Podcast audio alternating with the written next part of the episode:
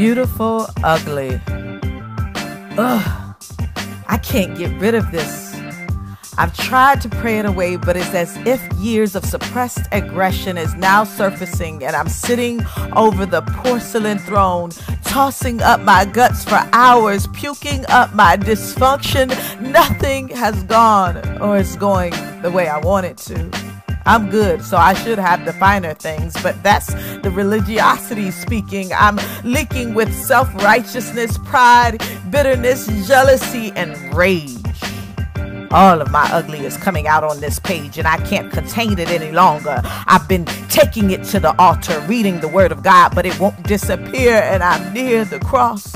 Why do I feel lost, like I can't find me in this sea of despair, of anger? And now I'm condemning myself for being in pain and actually dealing with the feelings associated with the hurts that were never expressed.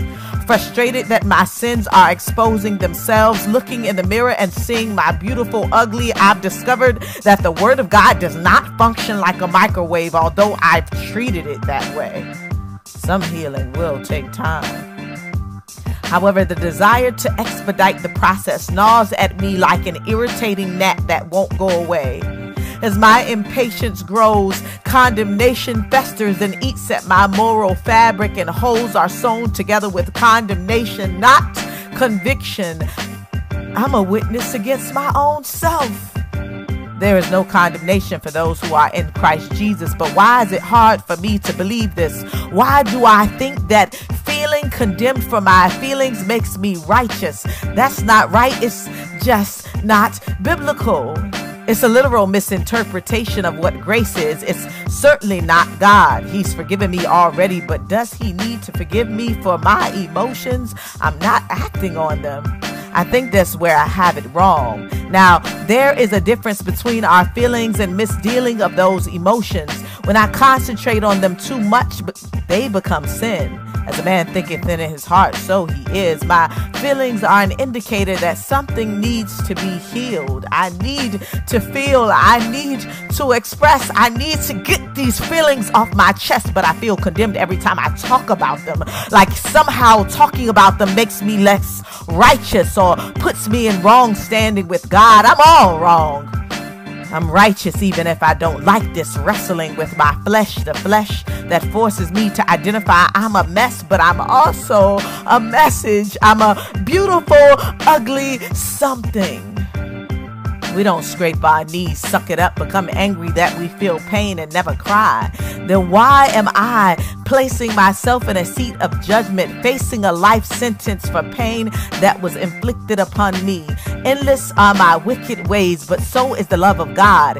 I've really got to stop letting stuff corrode in my soul. I don't have to be perfect when I serve a perfect author of the universe. I'm so tired of trying to be what I want myself to be instead of who I am. And right now, I am angry. Maybe it's not about getting it right. It's about being honest enough to say that I'm wrong. But I will keep serving you in my emptiness, in my neediness, in my perfect imperfection. I can dress in my righteous clothes, and as my brother and pastor Jefferson Jones says, let Christ fill the holes. I am already whole. I am angry, but I won't sin. I'll just keep coming back to this pen. What will you do to process your sin sickness?